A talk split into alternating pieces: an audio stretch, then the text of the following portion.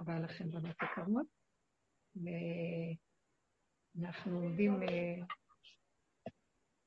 השיחות האלה הן אה, פשוט לעורר אה, נקודות של חיזוק בדרך שאנחנו הולכים בה. צריכים את ה... כאילו הטענה, כולנו צריכות. אנחנו צריכים אחד את השני כדי להתאים.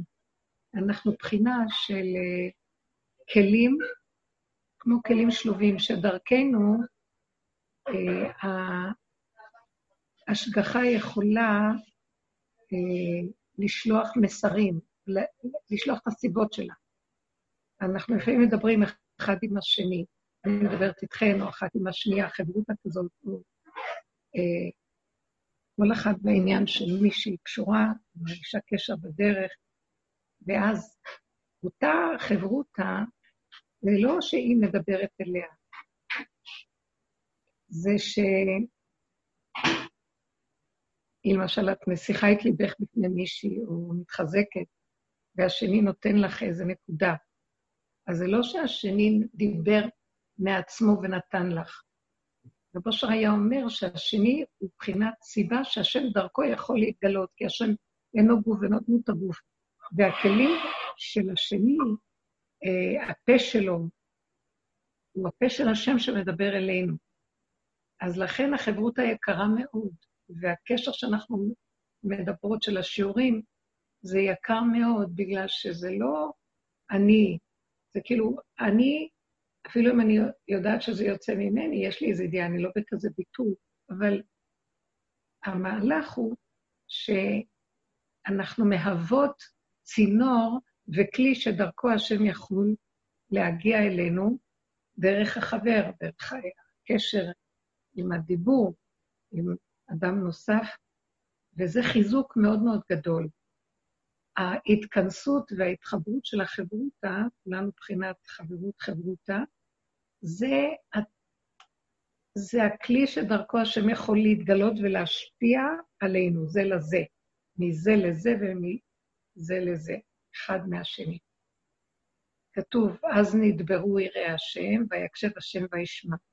ותכתב זאת לפניו בספר זיכרון. זאת אומרת, ששני אנשים שיש להם רצון לגילוי של האמת ולהשתתף בחקר ובעבודה ובתהליך למהלך הזה, בהכרה שאנחנו יושבים פה בתודעה אחרת, וזה מה שמפריע לנו להגיע, ואנחנו לומדים דרך, מתבוננים, אז הקשר של שני אנשים כאלה, השם מקשיב לדיבור שלהם, והוא משפיע עליהם את החיות שלו דרך הדיבור הזה, ואחד מקבל מהשני, וזה לא בדיוק אחד מקבל מהשני, זה השם נכנס ביניהם.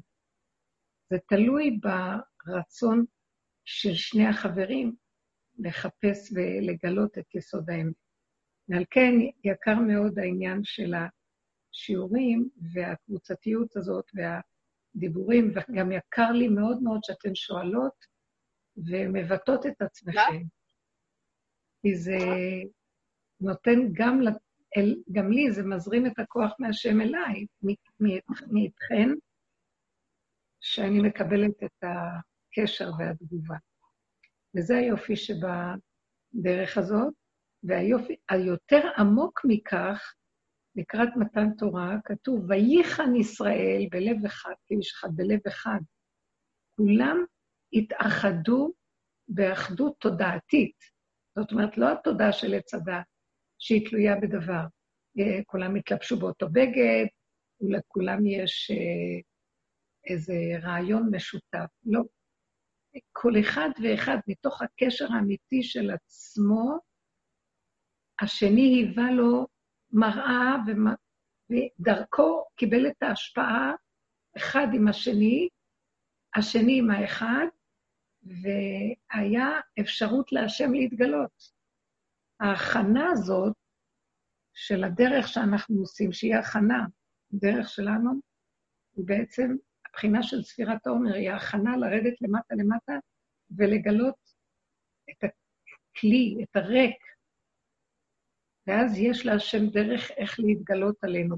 אבל ככל שאנחנו מאוחדים אחד עם השני באותה מטרה, כאשר יש עבודה, זה לא רק רעיון, גם כולנו משקיעים ועוברים איזה מהלך שכל אחד נגעו בו ויש לו את הכאב, והוא מהלך עמוק של הזדהות זה עם זה, אז שם מתגלה השם. הדרך הזאת, מטרתה להביא אותנו, שייכנס בנו השם, הרחמים. מה זה השם? זו מילה מאוד מופשטת, ואני לא רוצה שהשיעורים שלנו, אה, הם יהיו, יש הבדל בין דתיות לאמת. הדת, המילה דתיות הלכה לאיבוד, הדת היא חוק, חוקים. אבל אנחנו לקחנו את החוקים ועשינו מזה דתיות. וכפייתיות. ואנחנו בולשים אחד על השני.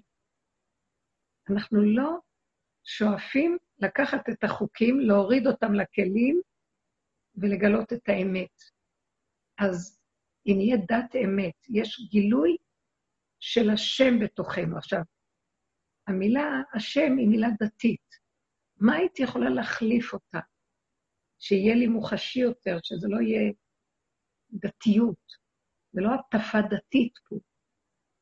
למרות שאנחנו מאוד אוהבים את התורה ומאוד רוצים להשתתף בה ולחיות אותה ולקיים את המצוות שלה, אבל הצורה שאנחנו עושים את זה, זה לא עם המוח של עץ הדת, שאנחנו רצים לקיים, אלא המוח נכנס לבשר ומתגלה שם, מתגלה חיות ואנרגיה, שכינה, שהיא הסיבה שמסובבת לנו מצווה, שזה לא סתם אני רץ עם רעיון לקיים מצוות ויש לי הרבה, ואז יש לי הרגשה טובה ואני עושה וי בספר.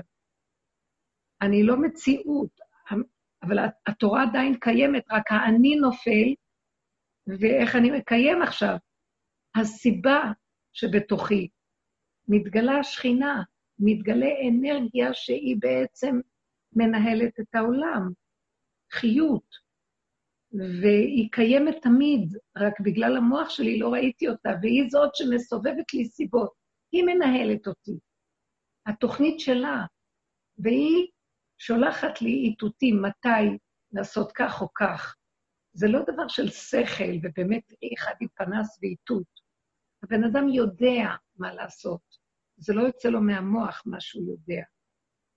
הדרך הזאת מביאה אותנו להיות מחוברים לחיות הזאת. אנחנו קוראים לה השם. זה, uh, ביהדות קוראים לזה השם, י' כו' כ', לא ברור לנו ואסור להגות את שם השם. אז אנחנו אומרים השם. והמילה השם היא בעצם ש"מ, יש בה שם, אז בעצם בשם של כל דבר יש את החיות האלוקית. אם יש לו שם, הוא נושא את החיות האלוקית. לכן השם הוא, הוא הכל, השם של הכל, שכל דבר שיש לו שם, שמה נמצאת החיות האלוקית. אני יכולה להגיד שאני מרגישה שהשם מרגישה, משהו בתוכי יודע. במילים אחרות הייתי אומרת, גילוי הרחמים. גילוי הרחמים זה השם, זה השכינה. זאת אומרת, שיש מהלך שהכל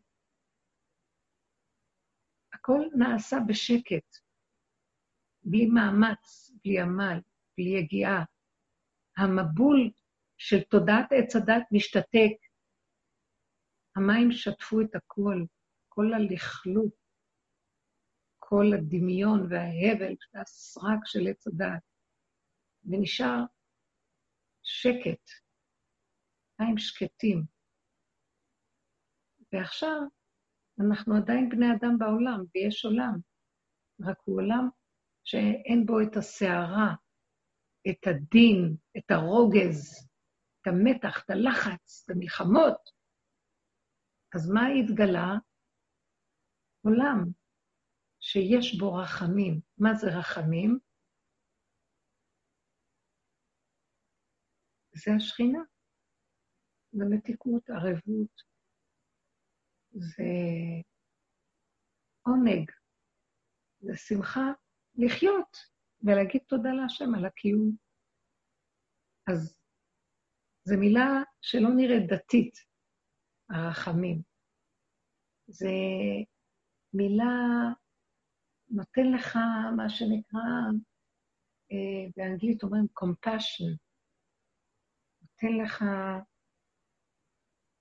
זה לא רחמים של רחמנות, זה קשה להסביר, השפה מגבילה אותנו. זה... הרבנית? חמלה, הרבנית. אני חושבת שזה... חמלה. יפה מאוד, זו מילה טובה. מילה חמלה. זאת אומרת שכשאנחנו הולכים בדרך הזאת ולוקחים את הכלים שלה, שאנחנו חיים בעולם של תודעת עץ הדעת, מוחצנת מאוד, ובמקום ללכת בגירוי תגובה ולהצדיק את עצמי כל הזמן, כי אני מאוד מאוים, שיראו לי את השלילה שלי, שמה? ש... שאני לא. בכל דבר. אני לא יודע, אני לא מבין, אני לא יפה, אני לא טוב וכן הלאה. המאוימות הזאת, היא, היא גורמת לי מתח, לחץ. אני כל הזמן במלחמה תמידית פנימית, בלי אפילו שאני אדע. ודריכות פנימית של אני חייב להוכיח שאני בסדר, שאני משהו. וזה חיצוני. אז אני דן את העולם, זה מידת הדין. אני כל הזמן במתח ולחץ, זה נקרא דין. אז אני צועק על השני, אני מאשים אותו, אני רב איתו, אני מבקר אותו, אני שופט אותו ודן אותו. כי אני דין. כאשר אני הולכת בדרך שלנו, אני אומרת, רגע, רגע, אתה רואה איך השני ירגיז אותך, תראה איך אתה נראה, תחזור לעצמך. תראה את המתח שלך, את הלחץ, את החרדה, את המאוימות. לאט-לאט אנחנו לומדים להתבונן בעצמנו ולראות מאיפה זה נובע. אני מת מפחד שאני לא אהיה חיובי, שהתדמית שלי תיהרס בעיניהם. אני, או שאני ארצה אותם ואתחנף, ואשתעבד להם ואהיה קורבני שלהם, או שאני אלך איתם כסח. אני אראה להם ואני אצעק ואני לא אכיל. אז אני רואה, או שאני בתכונות הפנימיות של החולשת הלב, המופנמים התנהגו בקורבניות, והמוחצנים התנהגו באלימות, בגאות, בגאווה, ככה אתה חושב עליי? באותו רגע שאני צועקת על השני, אני הודפת את הביקורת ומתקיפה את השני, ואני מתנהגת בדיוק אותו דבר כמו שהשני עשה לי.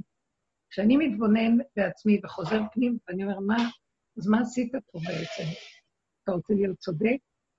אז אתה לא מחפש את האמת. אז תהיה צודק. אז כולם, אה, אתה תעיף את כולם, תשבור את הכלים, תישאר צודק לעצמך. אבל את האמת, פספסת. קשר עם החיות האמיתית שלך, עם האיזון הפנימי, לא תקבל. אז איפה הקשר הזה נמצא? כשתתבונן בעצמך ותיקח את כל הרוגז החיצוני ותפנים אותו פנימה, ותתחיל לראות איך אני מרוגז, איך אני מבוהל, למה אני כל כך מבוהל? כי אני מפחד שלא ייתנו לי הכרה שאני משהו. אה, למה אני מפחד? כי אני רוצה להיות משהו. למה אני רוצה להיות משהו? כי אם אני לא אהיה משהו, אז מה אני בכלל? אני חייב להיות משהו. זה הגניבה של עץ הדת, וייתם כאלוקים. אני לא חייבת להיות משהו. אני יצור נושם של השם. ולמה אני צריכה להיות משהו של מישהו? או בעיני עצמי אני מבקרת את עצמי שאני לא משהו, וכשאני משהו, איך אני מרגיש טוב? כשאני לא משהו, אני לא יכול לישון מרוב uh, uh, שאני מפחד, שאני לא כלום. למה אני מפחד? מה השאלה? למה, השאלה היא למה זה קורה לי? הלמה שלנו היא לא בשביל לתת תשובות, באמת. פשוט uh, להראות תמונה, גנבת, את מאוימת שיקחו לך את מה שאין לך, את האני הדבילי הדמיוני הזה שגנבת אותו, ואת חושבת שאת מציאות. והשם שלח לך את הוא להרגיז אותך, להראות לך איך את נראית, כמה את מאוימת, כמה האני שלך מאוים. אם באמת אדם יש לו קניין באני הזה, הוא אמיתי, אז למה הוא מאוים? מישהו יכול לקחת לו רכוש שזה שלו? לא. אני לא מדברת על רשעות של עולם, שבעולם שהכל יכול לקרות בסדום וארץ הרשעים, אבל בדרך נורמלית, מה שיש לאדם זה שלו, זה רשות, זה שלו. יש לך אני, אף אחד לא ייקח לך. אז למה את אומרת לכעוס על השני? ככה אתם חושבים עליי? כן, ככה הם חושבים עלייך, מה אכפת לך? אם את יודעת מי את, למה את כועסת?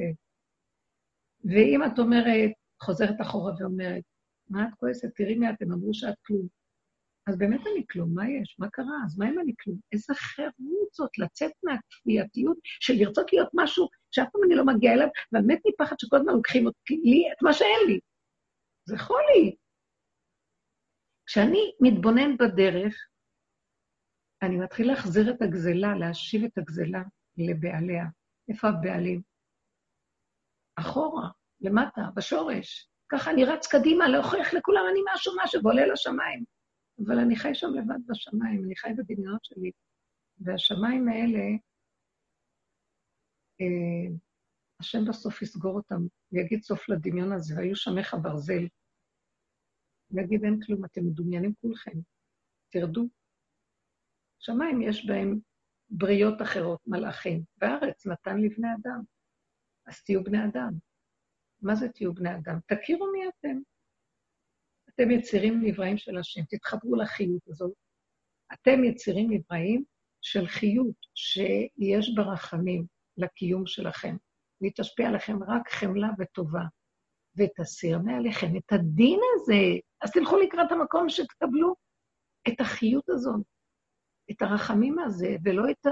ולא תישארו בדין הזה, שהוא בעצם דיון, דמיון מזעזע, של כל הזמן לנסות להשיג מה שאין, ואני כל הזמן בדין, במתח, בפחד, בחרדה, שאני אשיג, שאני אשיג, שאני אשיג, ואין בידי מאומה ואין אדם מת וחצי תוותו בידו. איזה חולי, איזה בזבוז חיים.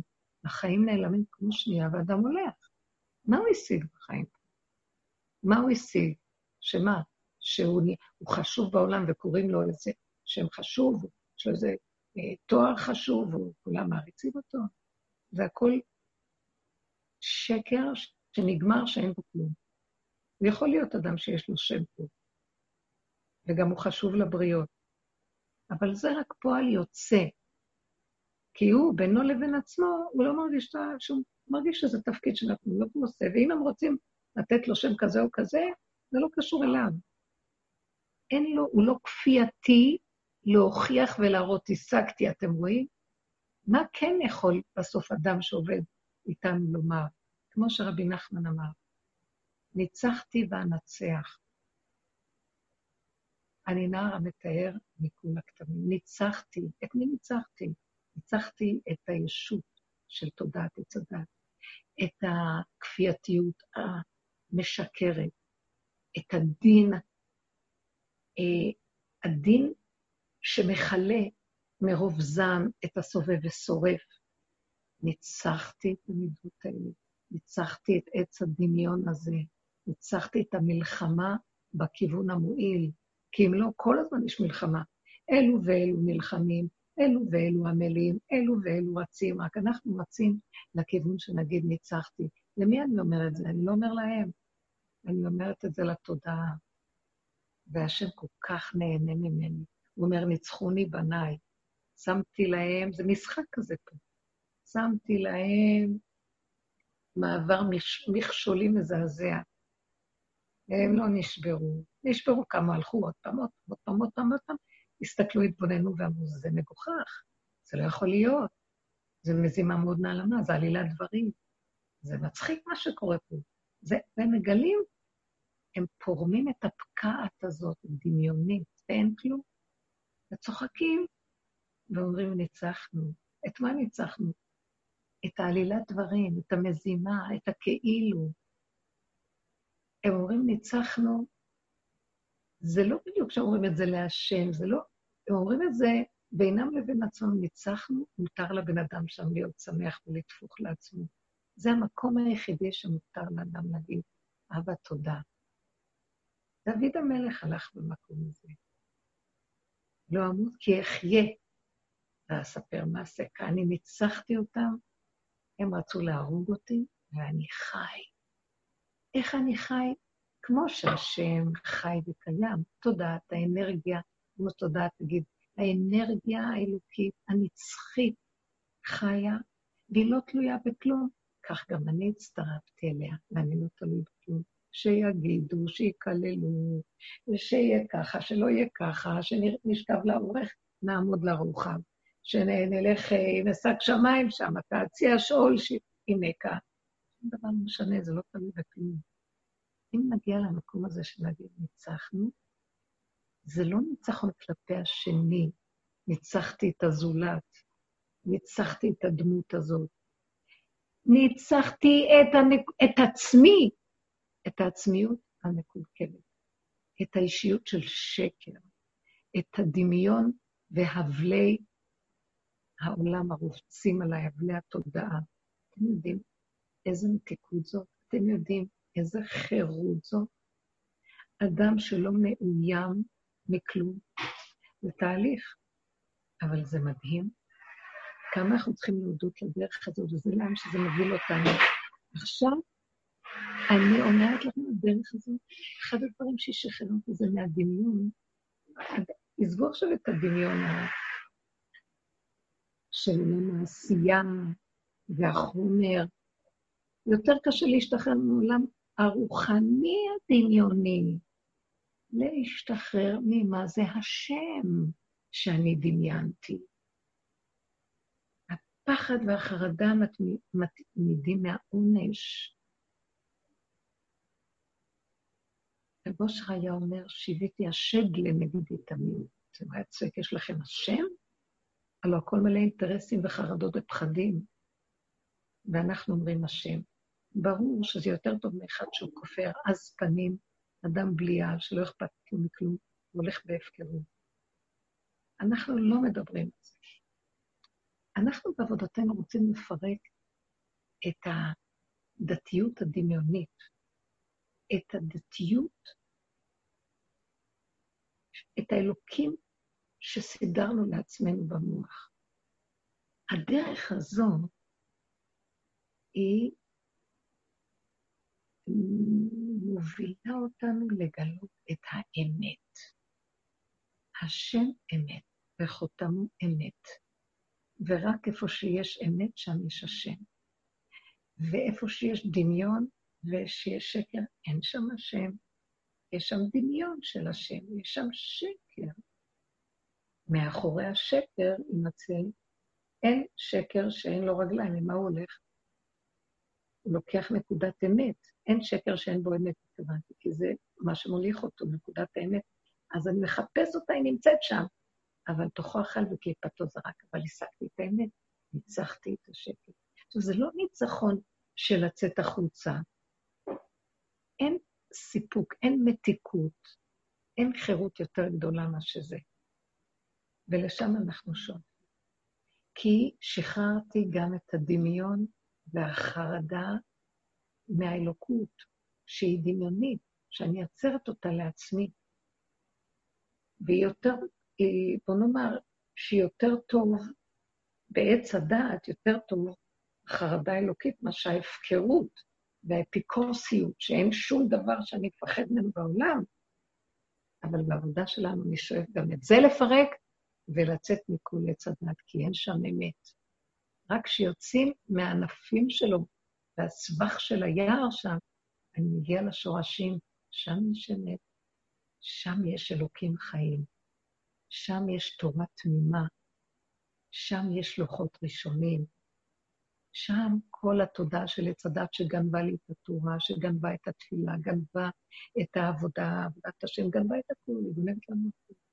אנחנו גנובים, אנחנו גנובים על קברות צדיקים, אנחנו גנובים על uh, בתפילות, בתי כנסיות, אנחנו גנובים בלימוד התורה, גנובים, טובים, תמיד יש שם אמת. אבל הרבה הרבה הבלים עופפים אותנו. בסוף השם רוצה מאיתנו משהו אחד קטן שהוא אמיתי. תביא לי נקודה אחת קטנה. תשים רגל בנצח, שווה כל החיים של זה. רגע אחד שתסתכל ותגיד, ניצחתי את התודעה הזאת. אני יכולה להגיד שניצחתי, זה קשה להגיד, אבל יש לי רגע שאני יכולה להגיד. ואחרי רגע, אתם יודעים, אם אני רוצה את אמת, אני אגיד, זה רק הרגע שאת אמרת.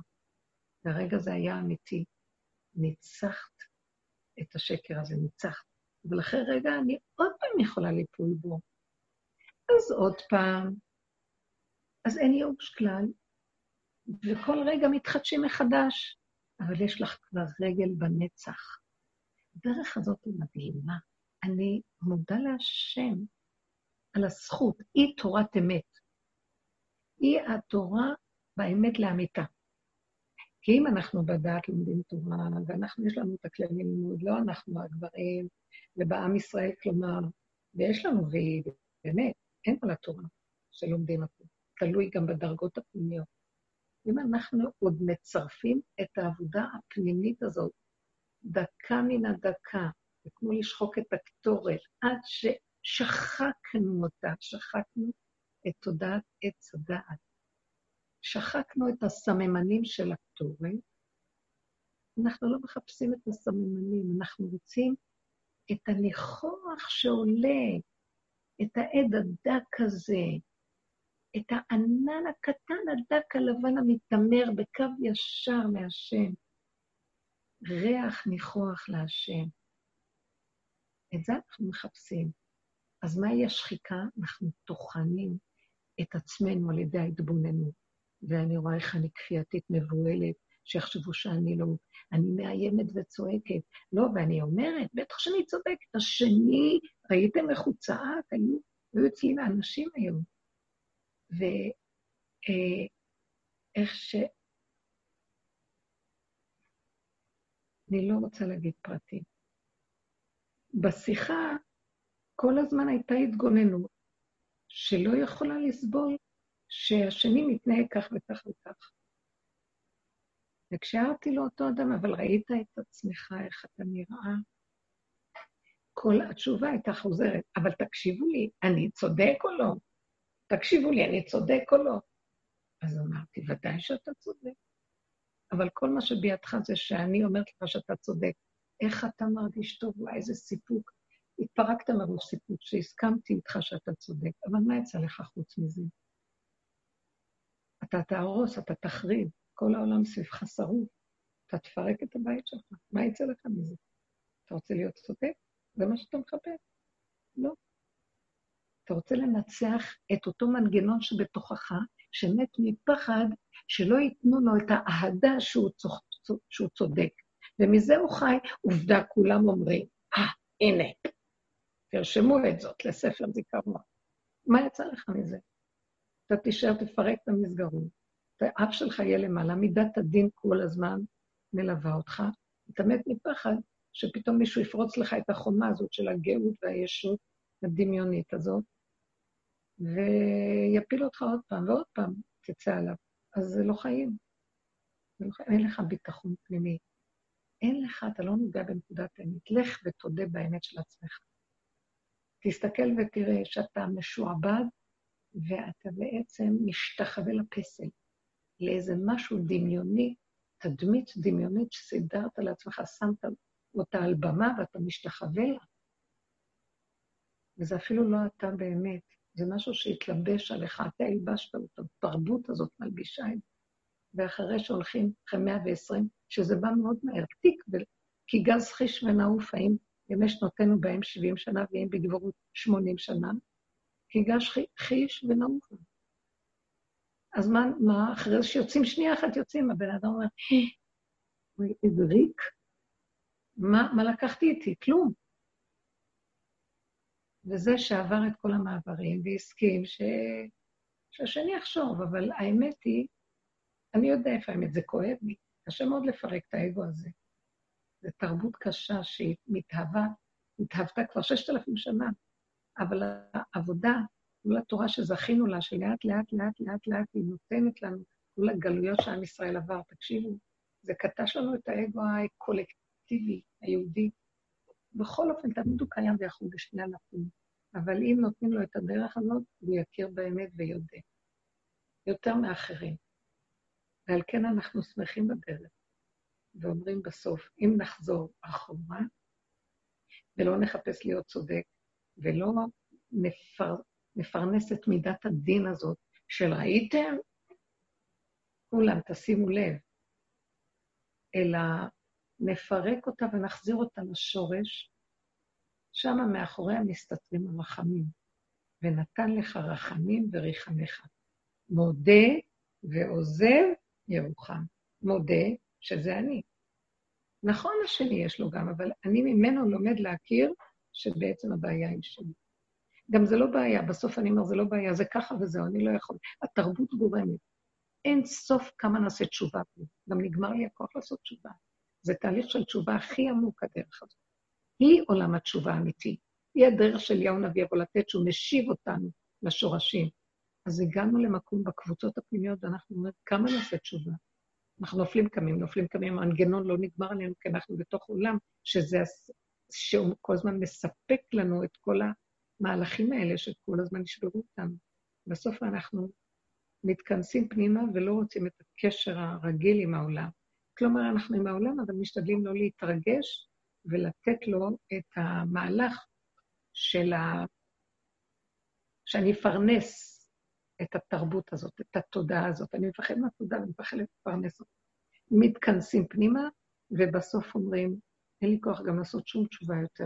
לא עושה תשובה, איך שזה ככה זה בסדר. מקבלים את עצמנו, משלימים עם הפגמים, הם נהיים קטנים ומצומצמים, הם כבר נוגעים בגולמיות הפשוטה של עצמותינו, העצמות ממש. כבר נהיינו חלשים וקטנים. ואנחנו שותקים בפנים ואומרים, לפחות אנחנו צוחקים, מתחילים לגלות את הרחמים. מי ילך שם להתחרות עם הראש החוצה? הראש הזה, את רק מוציאה אותו טיפה החוצה, נחשי ועקרבים. אה, רעל, זה, איך אמר רבי נחמן לקראת הסוף? יראו באפיקורסיות באוויר. אה, האוויר מלא רעלים. מלא, הנה הולכים כולם עם מסכות, מלא רעלים, כל שטויות. הרעל, הרעלים הם לא, הם באוויר הנשימה, הם לא באוויר שאנחנו שנים. הם תודעה, באוויר של התודעה. אם את מוחקת, לא נותנת להם ממשות, כי את יורדת מתחת לרדן הזה, אין השפעה ממך. תלכי ברחובות, בחוצות העיר, בשיא הרחובות. זה לא משפיע כלום. כי נעול אצלך, גם נעול החופית כאן, גם נעול בשיר השירים. המהלך הזה שאנחנו מפרקים את הדין הזה, אין לנו כוח להתחרות, לא מחפשים במה. קנאת סופרים נעלמה לי, שכולם יהיו הכי גבוהים וגדולים. רגע אחד של שלוות הנפש שווה לי כולם. רגע אחד של מתיקות במה שאני עושה, והתאחדות, התקללות עם מה שאני עושה, בלי הסערה והחוסר ריכוזיות של גורמת שווה את כל העולם. אתם לא מבינים, בשביל זה באנו לעולם. רגע אחד של ליהנות, רגע אחד. לעשות מה שאת עושה בהנאה, בשמחה, בפשטות, בריכוזיות, בתמימות. איבדנו את התמימות, תודעת עץ הדת היא ערמומית להרע. יש ערמומיות טובה. יש ערמומית שאנחנו מחפשים עוד איזו אפשרות ועוד איזה כיוון, ויש לנו אפשרות להביע או לגלות שיש עוד דרכים. אבל ערמומיות להרע זה שהיא אורבת לשני. היא אורבת אה, היא, היא, להתרומם, על, זאת אומרת, שעל מנת להתרומם, אני חייב לדרוך על מישהו. זה רע. אני לא רוצה לפגוע באף אחד, אני גם לא רוצה שיפגעו בי. אני לא רוצה להיות פראייר של אף אחד. אני גם לא רוצה שאחרים, אה, יהיה לי משהו שאני אנצל אותם. אני לא רוצה. לא, לא פייר, לא שווה. הדרך מביאה אותנו להגינות, ישרות במידות. זה התורה של הלוחות הראשונים, ישרות המידות. כל התורה של הלוחות הראשונים זה המידות. התורה זה המידות. הדעת שבתורה נובעים מהמידות, כי כשהמידות ישרות, מתגלה החוכמה של התורה. אז המהלך הזה של העבודה שלנו היא איך לפרק את התודעה שהיא חיצונית ומפריעה לנו להתחבר עם הרחמים האמיתיים, החמלה והנהנתנות, חמלה שיש, למה שאני אכעס על השני ואני אאשים אותו שהוא לא מתנהג טוב, הוא מתנהג רע? אם אני קוראת לשני רע, הרע הזה נמצא בתוכי. אם אנחנו מפרקים את הרע הזה לגמרי, אני מגיעה למקום שאני יכול... איך אומרים? אה, הוא לא שר עיניו מהביט ברע, הוא לא רואה שום דבר רע בעולם. אבל יש עדיין משהו רע. משיח כתוב שהוא ייתן עינו ברשע ויהפוך אותו לגל של עצמות. מה זה? ייתן עינו ברשע ויהפוך אותו לגל של עצמות. היה סיפור, יש סיפור בגמרא, אני לא זוכרת, אה, רבן יוחנן בן זכאי, היו לו תלמידים.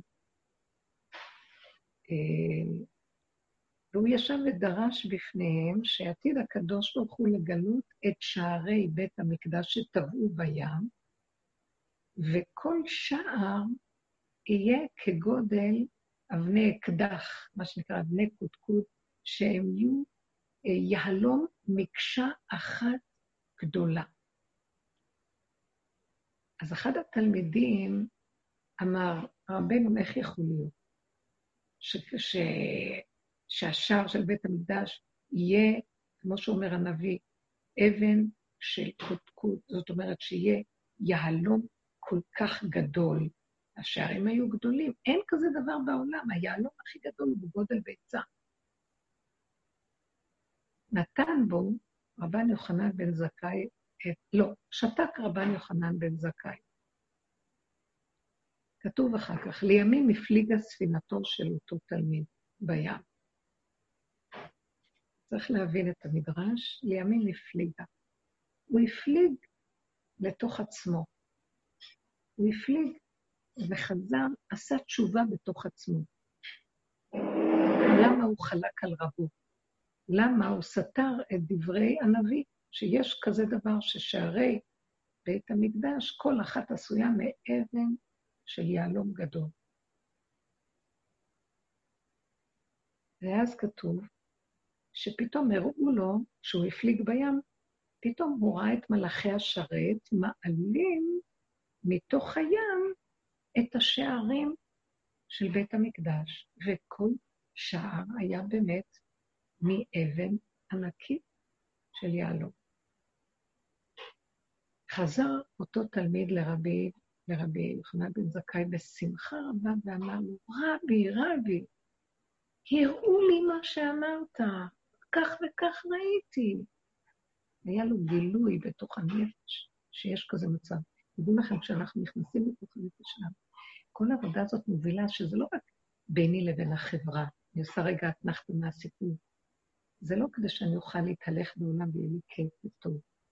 זה גם מביא אותנו למדרגת נבואה פנימית, שנוכל להתכנס בתוך עצמנו, וכתוצאה מההתבוננות והחקירה הפנימית וההסכמה להודות באמת, ו, ולראות את התוואים שלי ולפתוח אותם, ולעטות פה נקודה ושם נקודה ולהגיד את האמת, ולראות את ההתנסויות סביב ולהודות שכל זה בא בשביל להראות לי את הנקודה שלי, יותר ויותר הריכוזיות הזאת מביאה אותי ליכולת להכיל, זה התבודדות פנימית, התבודדות.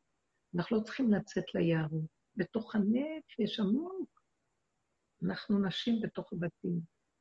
זה כל כבודה בת מלך פנימה, זה להתבונן פנימה, לא חייבים לצאת לשדות, ליערות. בתוך הנפש אנחנו נכנסים למהלך של אה, התבודדות פנימית, התבוננות, מדיטציה פנימית עמוקה, ואז התלמיד הזה נכנס לפאזה של כאילו גלי אלפא, אני לא יודעת מה, ופתאום הוא ראה תמונה, מלאכי השרת הראו לו. הוא ראה תמונה שיש כזה דבר, ולא היה ספק שמה שהראו זה נכון, זה לא פנטזיות שלו, כי בנפשו הוא יודע. הוא רץ לרבה שלו ואמר לו, רבן יוחנן בן רבי, מה שאמרת נכון.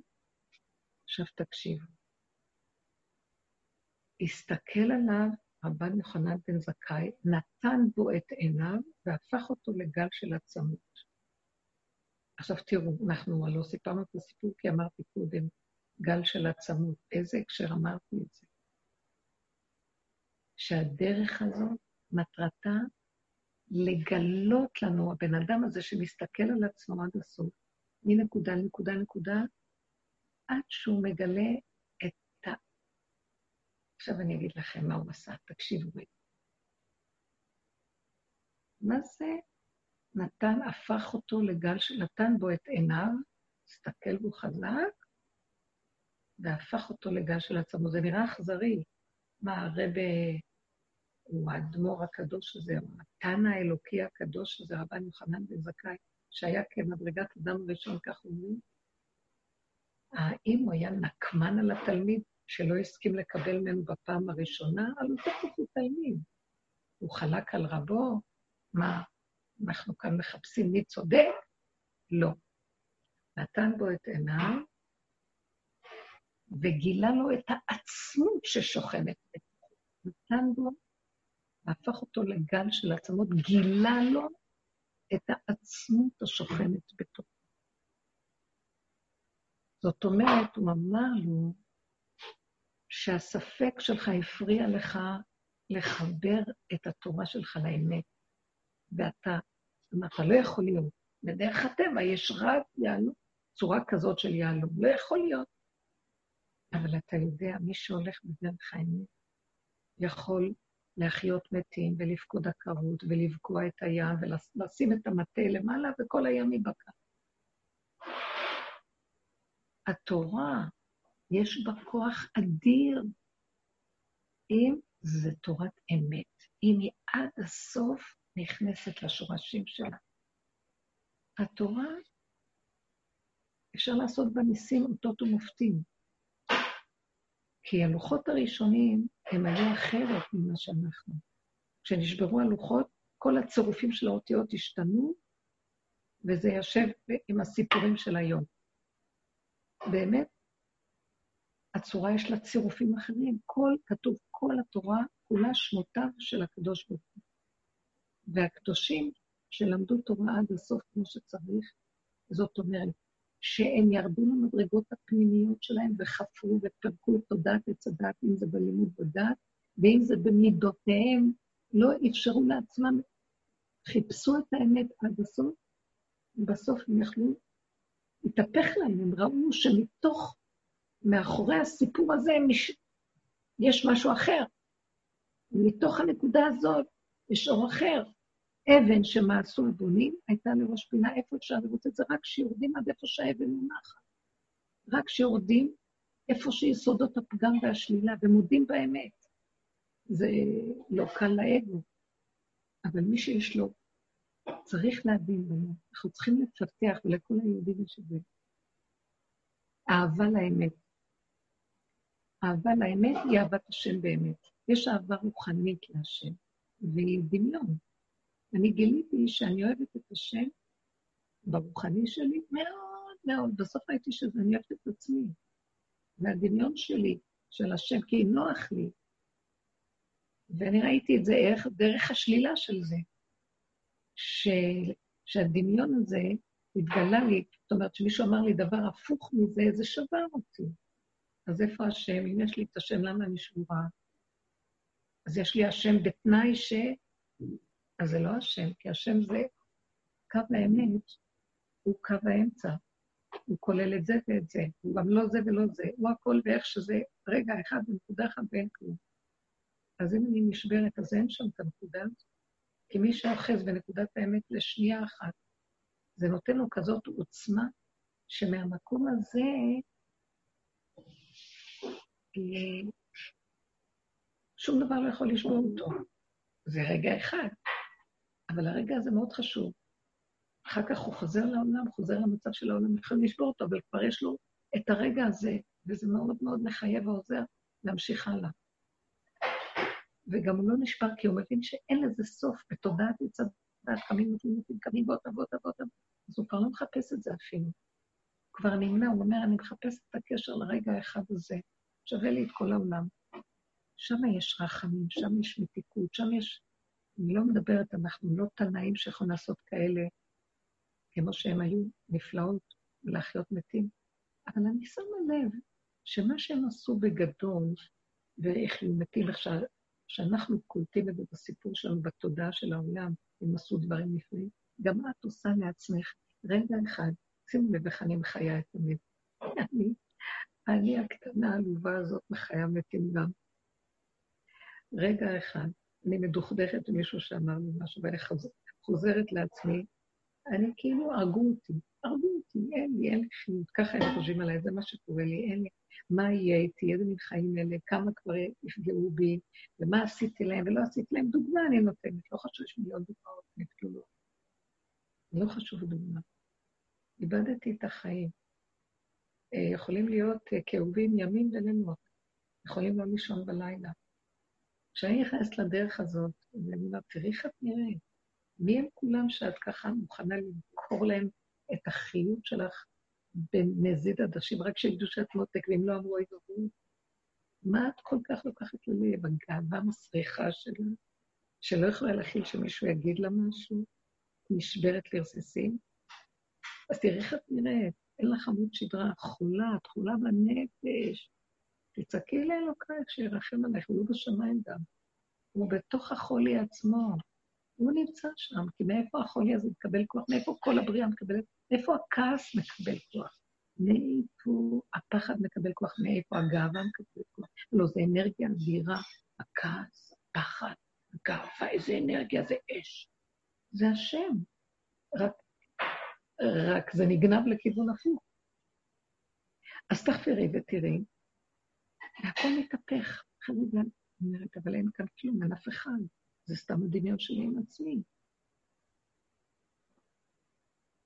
ואני מקבלת שיש מה שנקרא קליפה, שהיא מנסה לחנוק אותי, ואני לא רוצה, אני לא רוצה שהיא תחנוק אותי. למה שאני אהיה עצובה בגללה? לא שאני אמות בגללה, שהיא תמות. באותה שנייה החייתי את המת, פתאום נהיה לי חיות. עכשיו, זה אני מחיה את המת, הדרך מחיה. פתאום לי בשנייה אחת יכולה להיות שמחת עולם. קדימה, אין אף אחד, מה?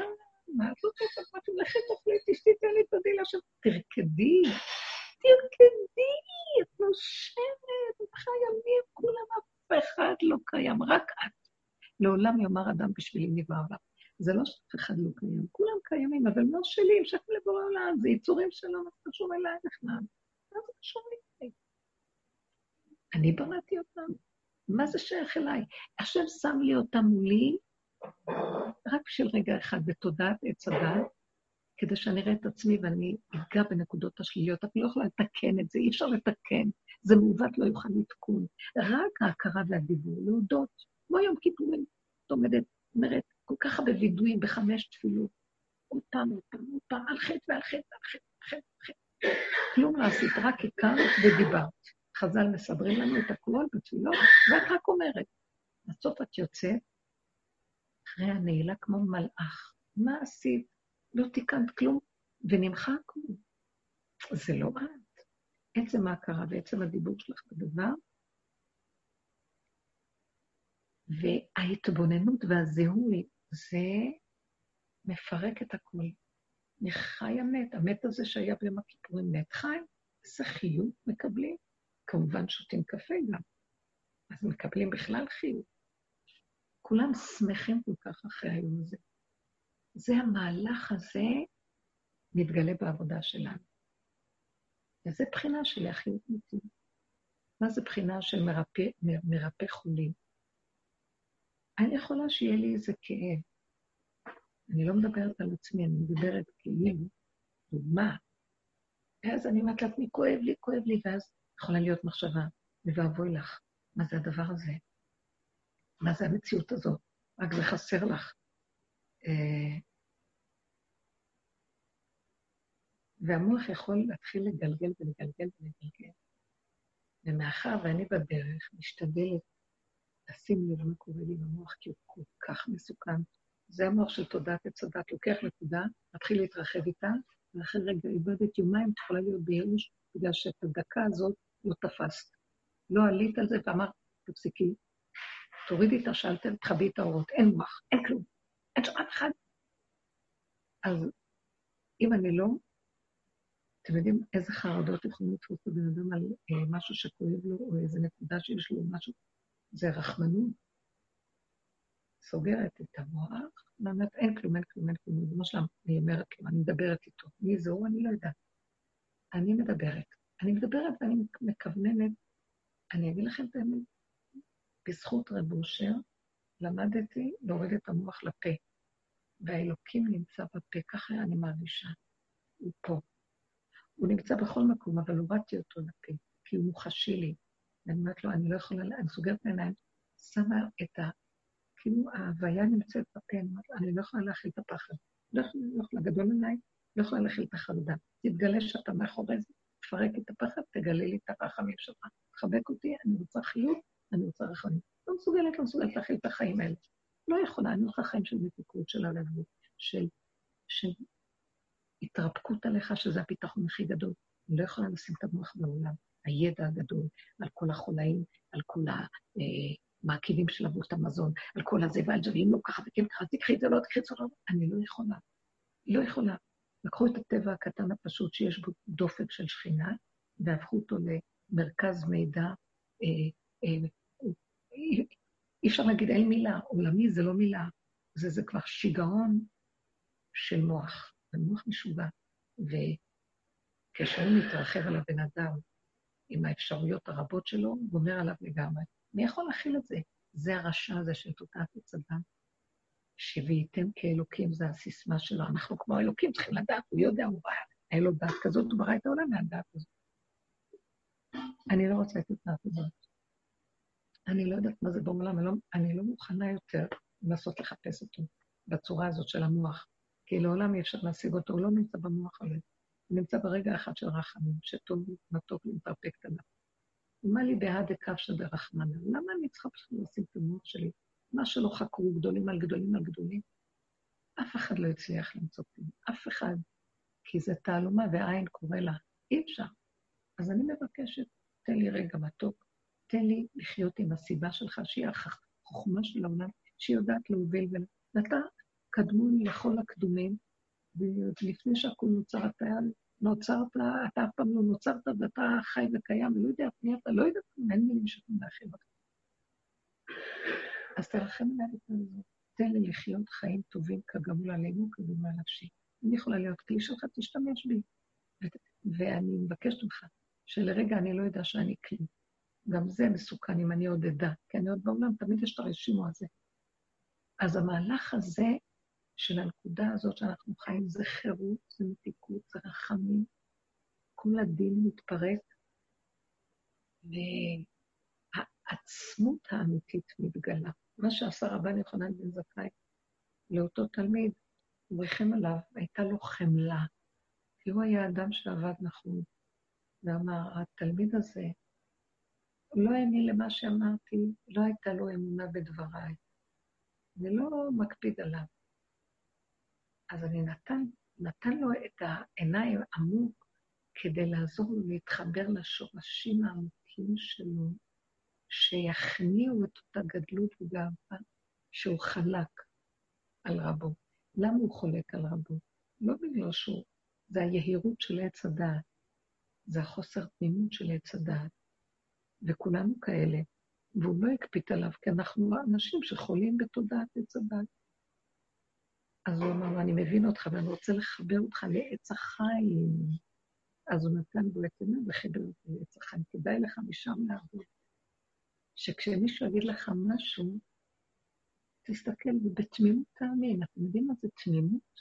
תמימות זה שלמות, זה שלמות שמתוך החיסרון, של חמלה, אם הרב אומר, אז יש כאן נקודה אמיתית.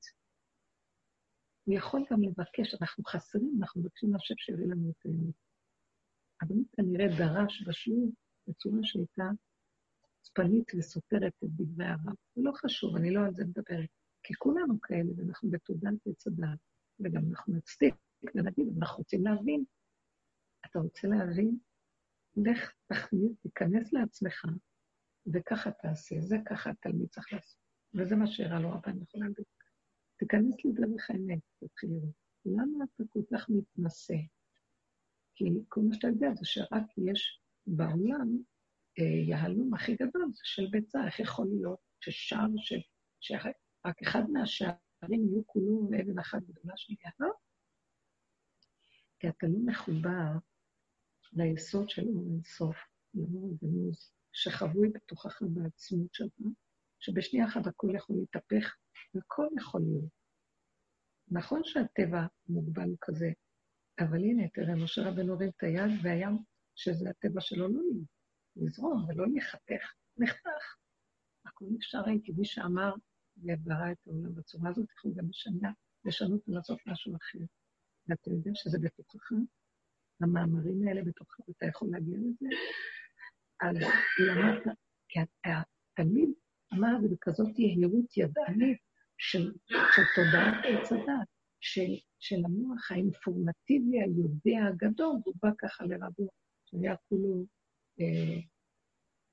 חי ומת ומת וחי עד שגילה את היסוד של האמת, ומשם הוא לימד את התורה. אז הוא בא אליו עם התודעה של עץ הדת וחלק עליו. והרב לא הקפיד עליו. אבל מרוב חמנתו, הוא אמר לו, בוא, אני אעזור לך, מה שעשיתי, אני אעזור, אתה תעשה גם, תיכנס לעומק של עצמך ותגלה. הדרך הזאת היא לא קלה, אבל היא אשרי מי שזוכה לה, וגם אני לא רוצה לעשות את זה כל כך קשה. לקראת הסוף כבר, כבר אנשים פסעו בנתיב הזה, והם חרשו לנו את הדרך. אז זה לא כזה קשה כבר, כמו שהיה פעם. עכשיו היא כבר דרך סלולה. רק להתבונן קצת. ורק אם תראו כמה כמה דורות גם מאוד התעייפו, אז הכוחנות נופלת עכשיו, ומאוד בקלות האדם יכול אה, להכיר שחבל לו לאבד את הרגיעות והשפיות והשמחת חיים. בשביל מה? בשביל חתיכת מה? שיגידו שאני משהו? מי הם כולם בכלל? הדרך הזאת תביא אותנו להכיר שאנחנו כל כך טוב לנו בנקודה הפנימית שלנו, שאינה תלויה בכלום, במקום, בבני אדם, בכלום. חוץ מזה אנחנו מאוד אוהבים אנשים. חוץ מזה אנחנו כן רוצים להיות עם חברה. אבל כשאני נמצאת עם אנשים ועם חברה, אז יש לי כלים איך להתהלך שם ולהיות בחמלה ולא בדין של התגוננות ומאוימות ומלחמתיות, שמא מישהו יבוא לי מפה והוא יבוא לי מפה, ואז אני אוכיח לו כבר מי כאן צודק. זה לא הדרך. הדרך הזאת מובילה אותי לטיסות של אמת גדול. לכן אני אומרת שזה מאוד כדאי ללכת בדרך. אני מוכרת את הסחורה טוב או לא? אנחנו, לתועלתנו, אנחנו עומדים להגיע עכשיו לזמן של מתן תורה, זה הסוף של כביכול הדרך, מהי הסוף? ריקים, כלום שבכלום מלכות. כלום שבכלום, אנחנו עייפים, אנחנו ריקים, אנחנו תשושים, אבל תשושים שמחים, רפואיים. אה, אני לא מאמינה, אני, אני פשוט לא מאמינה. היום לא היה לי כוח אה, בבוקר גם כן. היה לי קשה לקום, הגוף שלי כאב. והייתה, הגיעה לכאן איזה, מישהו באו לדבר איתי אנשים, ואחר כך באה איזה מישהי. מאוד מתוקה מהדרך, חברה מהדרך.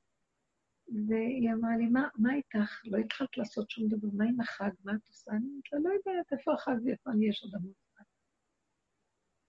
אז אמרתי, הנה, תראי, אני אעזור לך. אה, אני לא יודעת איך נהיה, שתוך שעה עוד אפילו גם קניות היו, ואני היום, אני יושבת, והכנתי לעוד אנשים שהגיעו, לאכול, וגם הרבה דברים מהחג מוכנים, ואני מסתכלת ואומרת לעצמי, אני לא, לא הרגשתי את הפעולות. אני יושבת ואני אומרת, ריבונו של עולם, אני לא מאמינה, מי, איך זה יכול להיות? לא יכולתי לחשוב בבוקר שתהיה לי אנרגיה שאני אוכל כמעט לסיים את הכול, ולא הרגשתי שאני פועלת. והכל מתוך שמחה וטוב לבב כזה של, לא יודעת, הפעולות זרמו, וגם אפילו שהיו אחר כך עוד אנשים שבאו מחו"ל, וגם אמרתי, טוב, אז נכין גם להם לעכשיו, חוץ מכל... לי בדרך כלל בכלל לא כזו, ממש לא. אכפת לי שאני אכין למישהו אוכל. אני לא הכי אוהבת להכין, אבל איכשהו השם סידר שנהיה. ואני ראיתי, אבל זה הכל אתה.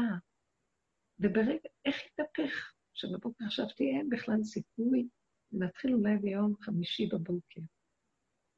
יכול להיות כזה, אבל אני, אני מסתכלת ואומרת, זה יכול להיות, הכל נראה במקום, ואנשים נהנו ואכלו, ואלה באו ודיברו, וזה קיבל את זה, והוא קיבל את זה, והכל זורם, וזה לא, זה רק אתה.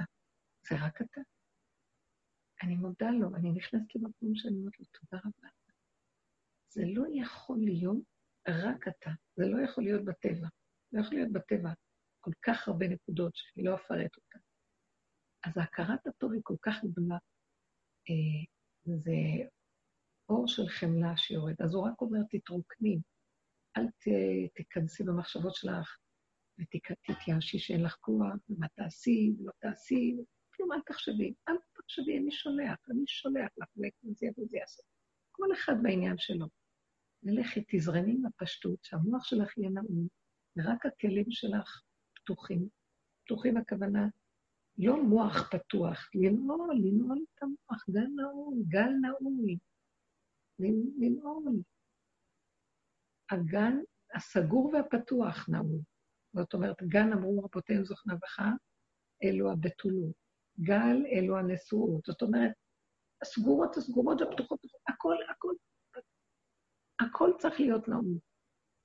כל האופי הזה והאופי, הכל נעול. מוח, אין לו, ואז הכל זורם. יש מי שנכנס ומדליק את המוח האמיתי במקום אחר, וגם, איך אמרה פעם ורד? מהמעיים מגלים שיש מוח. יש מוח במעיים. זה לא שאין מוח במוח, זה מוח שעבדו איתו נגמר. אנחנו צריכים עכשיו לגלות את המוח החדש, כי עבדו איתו, הוציאו ממנו את הניצוצות, את האורות, את המיץ. עכשיו יש רק קליפות במוח. שמיים ברזל, אין שם כלום. המוח האמיתי נמצא במקום אחר. הוא הפוך, הוא נמצא בשורשים. תרדו לשורשים. אבל בין המוח שאנחנו רגילים לבין השורשים יש מחיצה גדולה, מסך, יש חושך, יש מלחמה עם הישות והאגו, יש חרדה, דמיון, פחד וכן הלאה, כעס. אז בואו נסתכל לאט לאט לאט, נסכים לקבל יהודות, זה יתפרק, הכול יתפרק ויישאר פשטות, נעימות פשוטה, וידיעה שיש מי שמנהל אותך. תיגמר הביקורת, מה עשית היום? מה את שווה בחיים? למה זה ככה? מי הם אלה יותר טובים? אין כוח להסתכל כבר על העולם בכלל. בשביל מה אני צריכה לדעת מה השני עושה והשלישי כדי שיהיה לי טוב מזה, או מה מזה? בשביל מה? למה שאני צריכה לחשוב על מישהו בכלל? מה לידידי בביתי? איזה מציאות מתוקה שאני כאן, גם זה לא אני ש... גם הדיבור עצמי, גם באיזשהו מקום, גם זה, השקט יש שקט פנימי. יש תהליכים במלחמה הזאת, שגם בסוף נשאר שקט לך בניית תהילה. ואנרגיה אחרת מתגלה מבפנים, פשוטה, קיומית, שמחה וטובה, והיא בסיס מאוד מאוד טוב לקבלת התורה. קבלת התורה זה ירידת האור הגנוב, שזו חוכמה מאוד גדולה שיורדת לעולם. הבסיס הפשוט שלנו, שנסגרים כל המחלקות של התודעה של עץ הדת, מתגלה מחלקות חדשות. החושים נפתחים. הם ראו את הקולות. קולות שומעים, מה זה שראו את הקולות? כשהחושים, כשיסוד החושים נפתח, אז הבסיס של כל החושים זה דבר אחד. אותו אנרגיה שייך לכל החושים. החושים זה כלים מכלים שונים. חוש השמע, חוש הראייה, חוש המישוש, חוש הריח. החושים זה כלים, אבל האנרגיה שמזרימה את האור לחושים, זו אותה אנרגיה. זה אותו כוח אלוקי. הכלים משתנים. כשזה בא לאף, אז זה כבר חוש הריח. כשאותו אור מגיע לאוזן, זה חוש השמע. אז מה שקרה שם, התגלה פשוט, הכל, כל הכלים באיזשהו מקום התבטלו בפני האור שהתגלה. אור אין סוף. הוא האחד, יחיד ומיוחד. אין עוד מלבדו. אין לנו איך להסביר מהו, אז אומרים בלשון שלילה, אין, אין לי השגה אין. והאור הזה, הוא יכול לשמש את כל הש... המידות בבת אחת, את כל החושים. שמיעה, ראייה, כדבר אחד, ראו את הכולות. מה זה חשוב? ישמעו את, הר... את הראייה או יראו את הכולות? זה המהלך שהולך לרדת. אנחנו רוצים השנה לקבל את התורה של המרגלים, התורה שלנו כל שנה מתחדש בזמן מתן תורה ירידה של אור חדש. זה תלוי בכלים. אם הכלים שלנו יורדים עד לגבוליות שלהם ונוגעים בגבוליות, כמו שאמר השם למשה במתן תורה, הוא ציווה אותו כמה פעמים לתת הוראה, לך אגבל את העם. לך אגבל את העם. תכניס אותם למצב של גבוליות. תגביל אותם, שהם יסתכלו על הגבול שלהם ועל הכלום שלהם. וזה התנאי העיקרי לקבלת התורה. ההתמעטות והגבוליות. הר סיני קטן גבולי, ואנשים קטנים גבוליים. הכל, כי שם יכולים להעריך את האור האלוקי. אנחנו בתודעת עץ הדת מחפשים אלוקות, בוא נגיד ברוחני שלנו כבר, ברגע הרוחני. אי אפשר להשיג אותו, כי תודעת עץ הדת היא הפוכה לתזה האלוקית. היא כל הזמן מחפשת אותו בגדול, ושום דבר לא מספיק לה. אז היא סותרת את עצמה. היא מחפשת אותו בגדול, אבל מאחר ויש לה יסוד הגדלות והתפשטות, כן, רשות הרבים שהיא מתפשטת, אף פעם לא מספיק לה כלום. אז היא אף פעם לא תמצא אותו.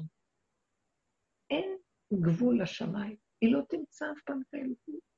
אתם יודעים מי מוצא את האלוקות? מי שהולך על הקטן. הוא קטן, תפיסה שלו קטנה, מציאות שלו קטנה, המשיכה שלו קטנה, הכול קטן, מוצא אותו. הדבר הכי קטן, יש לו ערך אליו. עכשיו, אנחנו במוח של הגדלות, מה שלא ייתנו לנו, כלום אינו שווה לנו. יש לנו מרירות תמידית מזעזעת. מה, גם זה משהו? טוב, ברגע אחד אנחנו יכולים להגיד, וואו, אחרי רגע מחפשים כבר את הבא בתור. אה, מישהי אתמול בשיעור אמרה, היה לי בבית שיעור, ומישהי מתוקה, טוב, אני רואה שהוא נותן לי דברים טובים, אבל אחר כך אני גם רואה את הדברים השליליים. למה הוא לא מפרגן לי גם בדברים האלה? איפה הוא? אני אומרת שגם בזה הוא יביא לי דברים טובים. למה הוא מראה לי כאן טוב, ואחר כך יש דברים שהם לא טובים? ואני כאובה מזה. אז מישהי אמרה כאן, כולם דיברו, אז, אז היא הצביעה ואמרה, זה הגדלות שלך, או רואה את הטוב הזה ואת השלילה פה, טוב ורע של עץ הדעת טובות. אז מה שאת רואה שהוא נותן לך כאן טוב, זה רק דמיון של טוב. כי העובדה שבא לרגע אחד משהו שהופך אותו, מיד יש לך כאבים. אז איפה נעלם הטוב שהיה לרגע? אין לו יציבות, אין לו... אז איזה מין טוב זה? רק לרגע הוא טוב? אז זה דמיון. זאת אומרת שאנחנו נותנים לטוב הזה משמעות שהוא טוב, ולזה אנחנו נותנים רע. שניהם בעצם טעות שלנו. אל תיתנו שום משמעות לכלום, ותגידו איך שזה ככה זה טוב. ורגע אחד שמשהו טוב, זה איך שזה ככה זה טוב. רגע אחד שמשהו שלי, אז גם איך שזה ככה זה בסדר. אז היא לא תחפש, אז למה את לא מראה לי גם פה? כי עוד בסדר של תודעת עץ הדת זה בסדר, אבל זה לא בסדר. המהלך הזה שובר את הבן אדם, הוא כל הזמן מחפש. ואז הוא אומר, אז איך יכול להיות? כאן נתת לי טוב וכאן לא, למה? הוא לא נותן לך את הטוב פה ולא את הרע שם. התודעה שלך מפרשת את הכול ככה. בסופו של דבר, איך שזה ככה הכול טוב. ואם תלכי עם הכול איך שזה ככה טוב, פתאום תגלי את היסוד האלוקי שבדבר. מה זאת אומרת? זה לא תלוי בכלום. אבל באמת זה קשה מה שאנחנו אומרים, כי בן אדם רוצה שיהיה לו טוב, מה שאנחנו אומרים בעולם טוב. אחר כך היא פרקה מה היא רצתה. כל מיני דברים על הילדים, כך וכך, למה זה ככה ולמה זה לא ככה. אבל זה גם דמיון, זה הלבשנו את הדמיונות האלה על הילדים, על המשפחה, על החברה, וככה אנחנו מסווגים ומגדירים. אז אנחנו חיים בחרדה תמידית. אם זה טוב, זה סיפוקים וריגושים, ואם זה רע, זה שיוורון וחידלות. זה לא חיים, זה חיים של עץ הדעת טוב ורע. אבל אם אנחנו הולכים בקו האמצע, ונזהרים מלסווג ולהגדיר, ואומרים, זה טוב, תודה רבה השם. תודה על הנקודה הטובה שטוב לי עכשיו. עכשיו, המוח שלו מתחיל להגיד, זה טוב, אבל זה לא בדיוק. אני צריכה להיזהר מההתגדלות של המוח שמרחיב לי, ומחפש לתאר ולפרש. ואני נשאר בנקודה הקטנה ואומר תודה. אני מפחד להתרחב טיפה. שם הטוב האמיתי יושב, והוא ממלא לי את כל שאר החללים והרגעים בטוב כזה, שזה טוב קטן. מהטוב הקטן הזה מתחילים לראות משהו אחר לגמרי. מה שאני רוצה לומר הוא שהתודה של עץ הדת היא לא נותנת לנו להכיר את האלוקות, כי יש לה שיגעון הגדלות, והראות הוא גדול, הוא גדול. ובאמת הכל מאוד קטן ואמיתי. אם אנחנו מקטינים את הכלים, שם אפשר לגלות את האלוקות. ואיך היא? כי הקטן יכול להכיל אותה יותר מהגדול. הכלי הקטן מתמעט, והוא יכול להכיל את האנרגיה. ואילו הגדול נשבר. אם זה בטוב, הוא גם יכול למות מרוב סיפוק. ואם זה בשלילה, בכלל מת ומפחיד לנו. זה שקר. מה שלאישה הזאת היה שדיברה, היה נדמה שזה טוב וזה רע, אז לרגע יש לה ככה, אבל רגע אחר בא לנו משהו שלילי, וכל הזמן אנחנו חיים ככה. אז אני אומרת שזה לא טוב אמיתי, מה שהיה קודם. זה טוב זמני שהוא מתחלף. עולם התמורות. לא. אני אומרת, אני לא רוצה את זה, זה לא אמת. מחפשת נקודה של תמידיות אה, אמיתית. זאת אומרת, מתיקות, ערבות, קטן, כאן ועכשיו. ואם בא משהו שמאיים, אז אני מקטינה אותו ואומרת, לא, לא, לא, לא, לא, אני לא הולכת רחוק. זה לא, אני לא יכולה להכיל שם את הגודל הזה, תן לי להיות קטנה, נהיה לי טוב. מה, מה חסרתי? זה שמוח שלו פתוח, הוא רגע אחד יכול לקבל סיפוק, אבל אחרי רגע הוא מחסיר והולך לצד השני. כי אף פעם זה לא מתמיד, זה סקאלה שעולה ויורדת, עולה ויורדת, כל הזמן. אם יש עלייה, יש ירידה. ואם עת כזאת, אז גם יהיה עת כזאת. אני לא רוצה את העיתים האלה. זה תחת השמש, בעולם של עץ הדת ועולם הטבע שאין בו גילוי השם. אבל בנקודה של האמת, מתגלה שם משהו קטן, אבל כל כך עוצמתי, והכלים קטנים ויכולים להעריך את העוצמה. כשהמוח הגדול הזה, האוויר הגדול, לא מעריך את העוצמה, אז אין לו אף פעם כלום. אין לו הכרה הטוב, אין ערכיות נכונה, הוא לא, אין לו ערך לאלוקות. אז הוא לא יכול לגלות אותה. מי שמתמעט, יש לו ערך לאלוקות, הוא מגלה אותה. הערכיות היא ננו-טכנולוגיה, היא נקודת עיקרון בדבר. היא יסוד מוסד, היא היוד שבדבר, הטעם שבדבר, הנקודה שבדבר. מספיק. בנקודה הזאת יש אחר כך את הכול. והדרך שלנו מובילה למקום הזה, לנקודה האחרונה שהיא קטנה, והיא כלום, והיא גם הכל גם יחד. אי אפשר להבין את זה, זהו. זה חיים טובים. משם אדם יכול לקבל חוכמה מאוד גדולה, וגם יכולה להיות שגם אחרי רגע היא תלך לו, ולא שלא כלום, והוא לא יישבר. כי הוא יודע שכלום לא שלו, ורגע אחד יש לו את החוכמה. רגע אחד, אם יגיד, כבר מונח לי בכיס וירים את האף, לא ייתן לנו. אז הוא לומד להתמעט.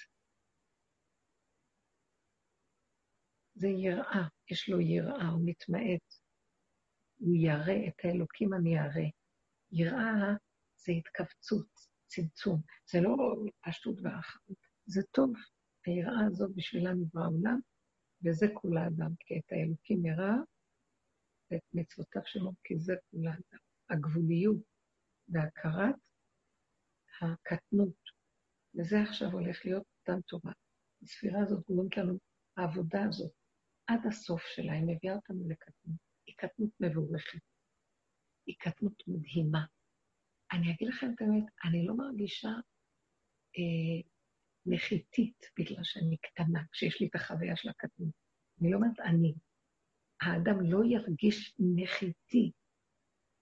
זה מתוק. אה, מה מתוק בזה כל כך? נפלו לי כל ההבלים של האחריות, של הרצינות, של החשיבות, של ההוא, שאני יש לי תפקידים, שיש לי עבודה, שאני לא יכול להכיל כבר, כמה אני אעבוד? ההתלוננות, המרמור, הגדלות הזאת משוגעת, לא רוצה אותה. הקטנות יפה, יש לי נשימה. עכשיו, זה לא אומר שפרקתי עול ושל... וזרקתי את המחויבויות שלי, זה אומר שזרקתי את הדמיון שיש לי מחויבות. המחויבות קיימת ואני פועלת, מישהו פועל ברגיל. מישהו נתן לי את הנשימה, ונתן לי את הזיווג, ונתן לי את המשפחה.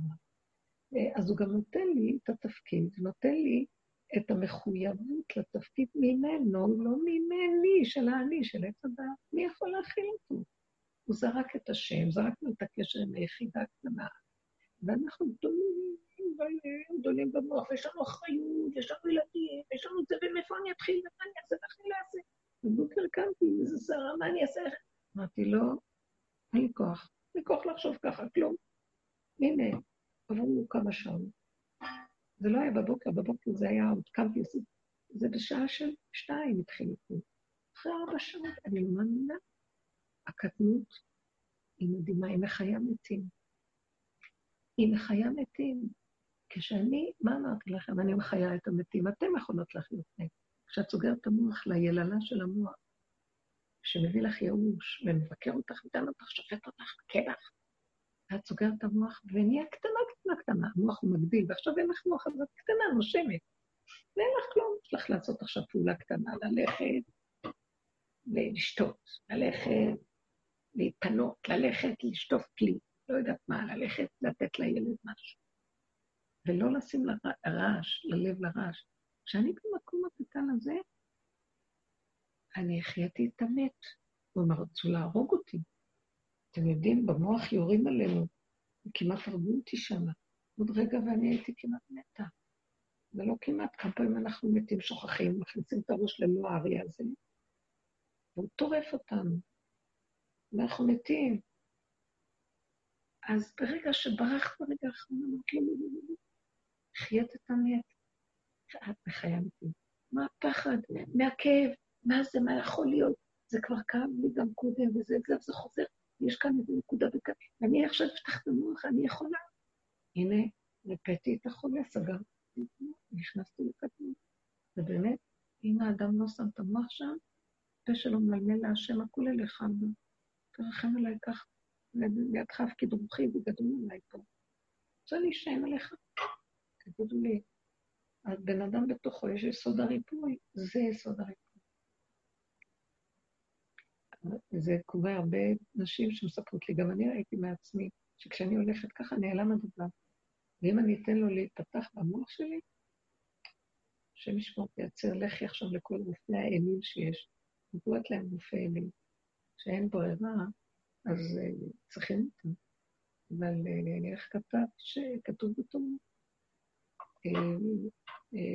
משמוע תשמע בקול השם אלוהיך. אז לי מצוותיו, שמעת ותוקף כל המחלה אשר שמתי במצרים לא אשים עליך, כי אני השם רופאיך. אולי פרשת משפטים. אני הרופא שלך. זהו. אני הרופא שלך. כתוב בפסוק אחר, גם כן במשפטים. אני חושבת שזה משפטים, איפה הוא כתוב על הפסוק הזה שעכשיו. הפסוק הזה כן כתוב שם, על אה, אחד שגורם לנזק לשני, אז הוא צריך שלא נוצר בושת, נזק, ריפוי וכן הלאה, אז כתוב, ושבטו ייתן ורפו ירפא. אם נניח היכה מישהו, שבר לו איזה יד או רגל, אז הוא צריך זה שהוא יושב בבית ולא עובד, צריך לשלם לו על זה. חוץ מזה, ורפוא לתת לו רופא, לקחת לו רופא שירפא. אז רש"י כותב, רפוא ירפא, מכאן שניתן רשות לרופא לרפא. למה זה מופיע בפעמיים? כי הרופא יכול לתת, פעם אחד יכול לרפא, מערכת אחרת הוא יכול להזיק לה. הוא מרפא צד אחד, הוא יכול לרפא, לפגוע במערכת אחרת. ואילו כשהשם מרפא, אני השם רופאיך. פעם אחת, ריפוי. זה נהנה וזה לא חסר במערכות שלנו. למה שלא נלך אליו? מי זה השם? זה הרחמים, זה החמלה הפנימית. איך אני מגלה? על ידי זה שאני רואה את הדין שלי, בקע שלי, עם משוגע הזה עליו, הוא משגע אותי. ואז אני לא נותן לו מקום, לא רוצה לתת לו, סוגר. בהתחלה אנחנו גם מחפשים את הנקודות, אבל הרבה פעמים אחרי שאני רואה, אין לזה סוף. זה מנגנון שלא נגמר, סוגר. אני כבר מוכן להודות שאני מעוות.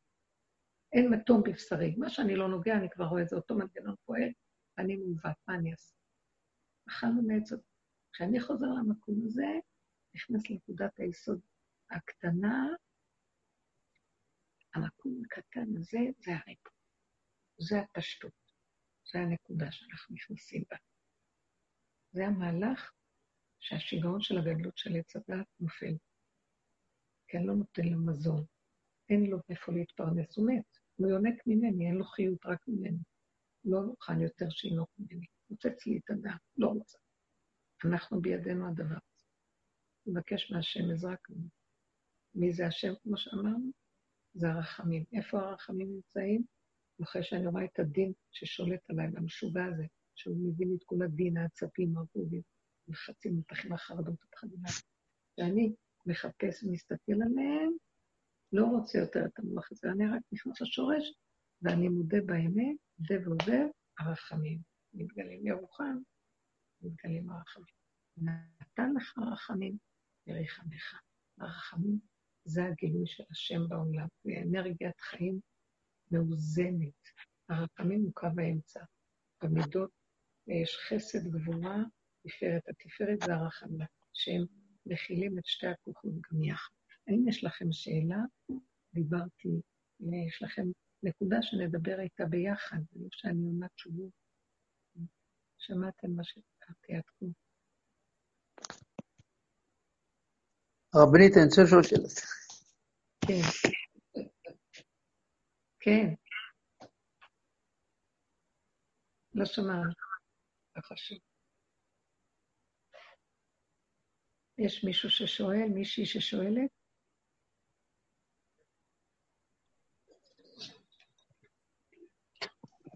הרבנית? כן. זו דסי. כן, דסי מניו יורק. מסנט לואיס. אמ, יש לי שאלה, בתקופה האחרונה כן. אמ, אני חווה את כל הנושא של הדת בצורה של אה, זרות. אני מסתכלת על בעלי עושה קידוש, וזה פתאום נראה לי כמו כל הטקסים הדתיים שבכל האומות האחרות היה נראה לי הזוי, זה נראה לי הזוי באותה מידה. יש לי מין, אה, אני לא יודעת, כאילו, ירד לי כל, כל האינטרסים שהיו לי, ש, של כל מה שהצלחתי לנוק דרך הדת, שזה מין אה, גדלות ודמיונות, הכל נפל, וגם מבחינה חברתית כבר אין לי מה להפסיד, כי אני כולי בזויה. אז כאילו איבדתי את ה... את ה... דתיות. דסי? כן, כן. אה, לא שמעתם? כן, לא שמענו. איבדת את מה? אני אומרת, איבדתי את כל הרווח לכאורה, שכל מה שיכולתי אה, לגנוב מהדת, וזה נשאר מין דבר כזה חלול, שהרבה פעמים היום יש לי המון התנגדות ו, ו, וגם תחושת זרות כלפי כל הדבר הזה. אז אני אגיד לכם, שהשיעורים האלה הם שיעורים פתוחים וממיתיים, צריך להבין את זה. אה, הלוחות הראשונים נפלו, נשברו ב... במעשה העגל, והתורה נשבתה בתוך תודעת עץ הדת. עכשיו, תודעת עץ הדת היא דמיון, אבל מאחר ואנחנו עכשיו בתוך הדמיון, כאילו אנחנו שבויים בתוך מטריקס, בתודעה, אז גם התורה נשבתה. אז עכשיו אנחנו צריכים, מתוך המהלך הזה, לקיים את התורה. כאילו אנחנו בארץ זרה, כי גר אנוכי בארץ, כאילו אנחנו נמצאים במצב שזה לא באמת האמת. זה כאילו, זאת התורה היא אמת, אבל עכשיו היא נתכסתה, ואנחנו צריכים, מתוך הנקודות, מתוך הכיסויים, זאת אומרת, העיקרון האמיתי שבה מתלבש בכיסויים. אז את צודקת שיש טקסיות, כי זה לעומת זה עשה השם. עכשיו אנחנו בזה לעומת זה, על מנת שדומה בדומה מתקן. זאת אומרת שאנחנו עכשיו בתוך הדת, בתוך התורה, התכסה יסוד האמת, ועכשיו הוא מתלבש כפי המנהג של הכדור, כפי תודעת הכדור. תודעת הכדור היא טקסית, רק אלו עובדים עבודה זרה, ואלו עובדים לאלוקים אחרים. עכשיו שימו לב, אלו עובדים עבודה. גם הם עובדים עבודה, אבל לכיוון זר. ואלו עובדים לכיוון האמת. אבל מכוסה האמת, ובגלל שהלבוש והכיסוי הוא בעולם הזה, בהנהגות של העולם, אז זה באמת נכון מה שאת אומרת. זה נראה כמו איזה טקס, כמו שטקסים אחרים. זה נראה כמו, להבדיל אלפי הבדלות, אה, הקרבת הקורבנות, נראה כמו איזה עבודת פגניזם כזה. מה זה, מה זה לשחוט קורבנות, להקריב את בית המקדש? אז תבינו דבר אחד, כל זה עתיד להתבטל, אבל התיקון של תודעת עץ הדת, התורה התלבשה בתוך כל הדברים האלה. אז עכשיו חייבים אותם. חז"ל הלבישו את העקרונות של האמת בתוך הכלים של העולם. רב אושר היה אומר דבר מאוד מדהים. מה הוא עשה? בעבודה הזאת שאנחנו עושים, תקשיבו, אנחנו מפרקים את הלבושים החיצוניים. עכשיו, אנחנו לא מפרקים אותם בחוץ, כי כל עבודה היא עבודה מאוד פנימית, היא התבוננות עצמית במידות שלנו. אבל מתפרקים לנו כל מיני דברים ביסודות החיצ... זאת אומרת, מתפרקים לנו המסכים וכל המלבושים החיצוניים שהתנו על עצמנו במושגים שלנו ובכל מיני דברים. בואו נגיד לכם בכיוונים, בדוגמאות אה, לא דתיות בדווקא, אבל כן, הזוגיות. פירקנו את החיצוניות של הזוגיות. הדרך הזאת מפרקת. את השקר שיש בזוגיות, את הניצול, את החוסר הגינות, את הכוחנות אחד על השני, את הקורבניות, את השלטנות, כל מיני דברים שיש מנצלים, התפקידים, זה מנצל את זה. אה, באמת נכון, אנחנו אחרי עץ הדעת, שנתן אה, תפקידים. האיש יש לו תפקיד כזה, האישה יש לו תפקיד כזה. האיש יכול לנצל את אשתו בגלל שניתן לו תפקיד שהוא אחראי עליה כביכול. אבל אם הוא הגון ואמיתי, ויש לו יראת שמיים, והוא עובד עם התורה באמת, ונכון, התפקיד זה שהוא צריך להגיד את ההלכה בבית, והוא צריך להיות אה, המנהל של העסק. אבל הוא יעשה את זה לא בצורה שהוא רודה באשתו, ולא מפחיד אותה, ולא מפיל אותה, ולא מטיל למה יותר רבי וטוב וכן הלאה. אבל אם לא, אז הוא יכול כן להשתמש ולהתנהג איתו. מה אנחנו עשינו? פירקנו את כל המעטים החיצוניים, אבל לא פירקנו את הזוגיות, לא פירקנו את המבנה החיצוני, פירקנו את השקרים שמתלבשים על המבנה. אותו דבר ניקח את נדע. מה עשינו? אנחנו לקחנו את כל מה שאת אומרת, כאן קידוש, כאן זה, כאן, כל מיני דברים, מצוות שאנחנו עושים. אנחנו לא מפרקים את המצוות, גם המצוות באמת ביסוד שלהן הן מאוד קטנות, מאוד מצומצמות, הן מאוד ממוקדות ועקרוניות. אנחנו מפרקים את השקרים הנלווים אליהם. לעשות חסד, המצווה לעשות חסד, השכנה עשתה גם אני רוצה לעשות חסד.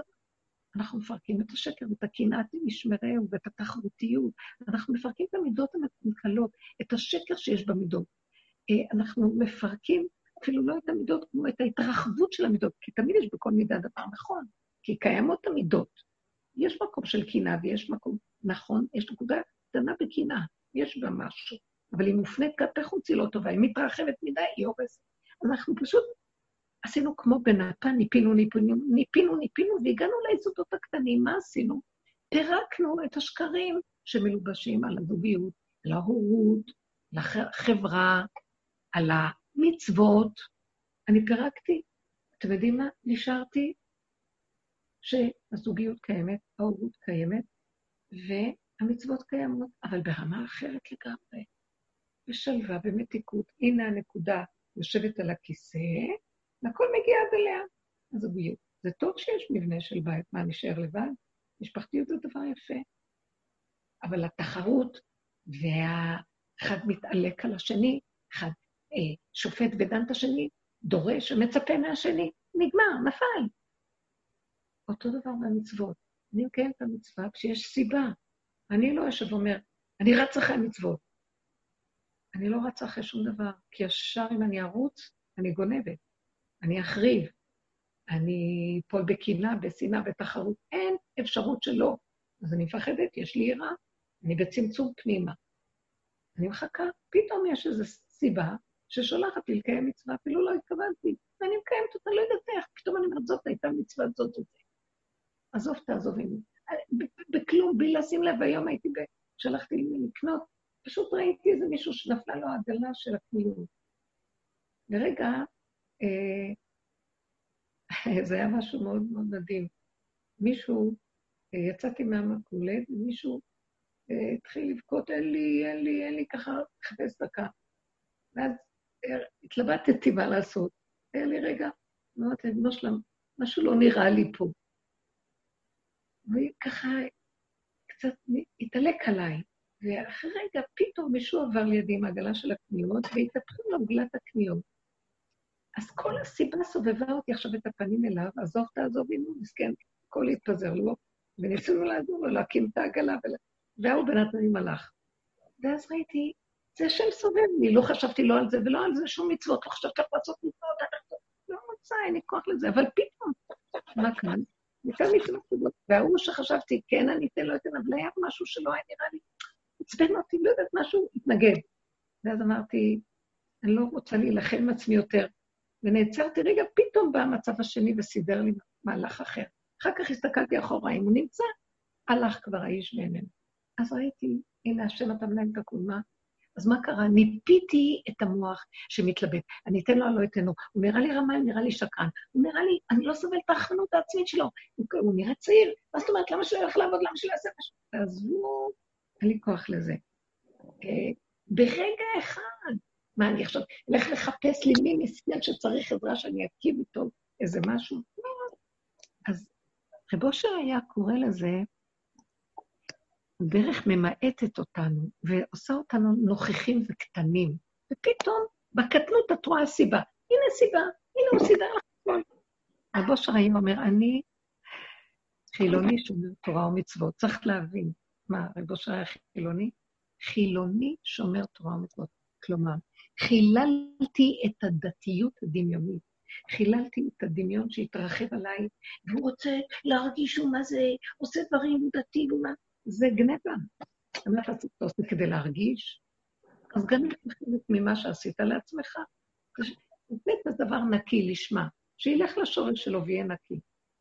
זה כמו שאת נותנת לילד לאכול, או שאת הולכת להביא למישהו איזה משהו, ובדרך את אוכלת חצי מהעוגה. או את אוכלת, נותנת להם לאכול, כל בי שאת לא נותנת לו, את לוקחת שתיים מהצלחת שלי. אז לא נשאר לו. אותו דבר אנחנו עושים. אתה עושה משהו, תעשה לשם הנקודה ונגמר. אז דסי, אם את עוד שומעת, ואני לא מדברת על עצמי, אני מדברת. כל מקום, הנקודה היא להבין שהדרך הזאת מחללת, מפרקת את כל הדמיונות ועושה אותם חולים, כלום, אין להם חשיבות. אז ככה את גם מתחילה לראות שיש דברים שזה טקסיות. עכשיו, אני אגיד לך את האמת, אנחנו לא יכולים לפרק את התורה מבחוץ. כי יהיה איזה רגע שנדע כולם, כמו שהיה הרגע שאמרו כולם, אין בית כנסת, אין זה, אין זה, כולם בבתים, והתפרק דברים. יהיה רגע שזה יקרה. אנחנו יכולים לפרק את זה מבפנים. ודעו לכם, שכשאנחנו מפרקים את זה מבפנים, כלומר, אנחנו עושים כי אנחנו ככה מצווים, חז"ל ציוו אותנו מצוות קידוש מדרבנן. זה שחז"ל אמרו, צריך לקדש. אז הנה מדרבנן אני מקיים. יש בה משהו טוב, מה שבן אדם נכנס לבית ואוכל בלי לקדש. אבל יפה מאוד, גם תדעו לכם, לעתיד לבוא, לא יהיה שום דבר, ונאכל בלי לעשות כלום. אבל זה כבר נהיה במקום אחר לגמרי, כי תודעת עץ הדת תתפרק, ונחזור להיות כמו ילדים קטנים, ילדים קטנים פטורים מהכול, לא חייבים לקדש ולא אבל אנחנו עכשיו ברמה של גדלות, שיגעון הגדלות, אכלנו מעץ הדת, אנחנו גדולים, ואתם כאלוקים, אז אתם תעשו זה וזה, תקדשו, תעשו, זה אסור, זה מותר, זה כך, זה לא ככה. בגלל הגדלות. עתידים מועדות להתבטל, עתידים הקורבנות להתבטל, אה, עתיד חזיר להתאר, לא יודעת מה יהיה לעתיד. אבל זה, תקשיבו, אם אנחנו עובדים בפנים, לחלל את כל התפאורה והשקרים, זה ייפול לבד. בזכות העבודה שנעשית בפנים, יבוא משיח ויראה לנו מה צריך לעשות. יבוא, תבוא תודעה חדשה. מה שקרה בקורונה, שפתאום נכנסנו הביתה כולם, זה בזכות אלה שהולכים בדרך ועושים את העבודה. כשנכנסנו פנימה בתוך הנפש והפכנו, כל המוח שלנו נכנס בתוך העצמות. עכשיו השם יכול היה להתגלות בעולמו, אור אינסוף, להתגלת בעולם שלנו, ולאפשר שכולם יתכנסו פנימה. אתם מבינים? מבחינת רבי חנינא ניזון מכף חרובים משבת לשבת, וכל העולם ניזון ממנו. הוא, הצמצום שלו מאפשר אחר כך שכל העולם יגיע לרווחה שלו. אז תיכנסו בעבודה. אז את תעשי, אל תפרקי. זה שאת מרגישה ככה, תביני שזה נובע מזה שבאמת את חווה את הנגיעה ביסוד האמת. הנגיעה ביסוד האמת היא הנגיעה שתודעת תודעת הדמיון כאן שולט, והוא בכל דבר נוגס. נוגס בזוגיות, בהורות, בחברתיות, הוא נוגס בתורה.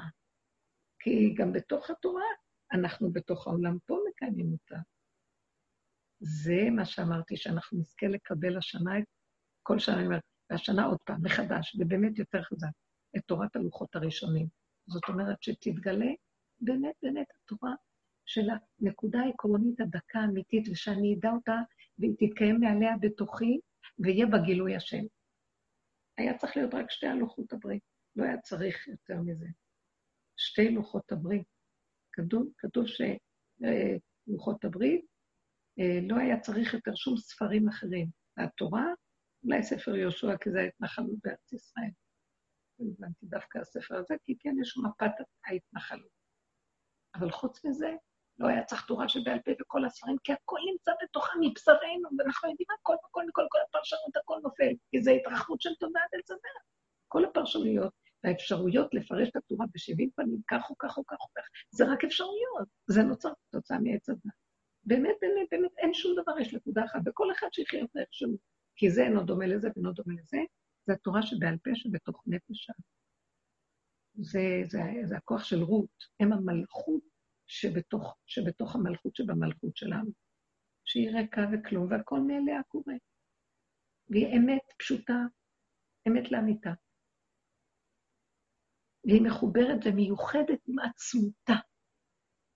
זה מעניין, אני ראיתי שרות לא יכלה להכיל זיווג. מה, היא הייתה נשואה לכיליון מחלון, כיליון כנראה, אחותה למחלון, והיא לא יכלה להכיל, הוא מת. אחר כך היא התחתנה עם בועז, בלילה למחרת הוא מת. אז היא נשארה תמיד בייחודיות שלה.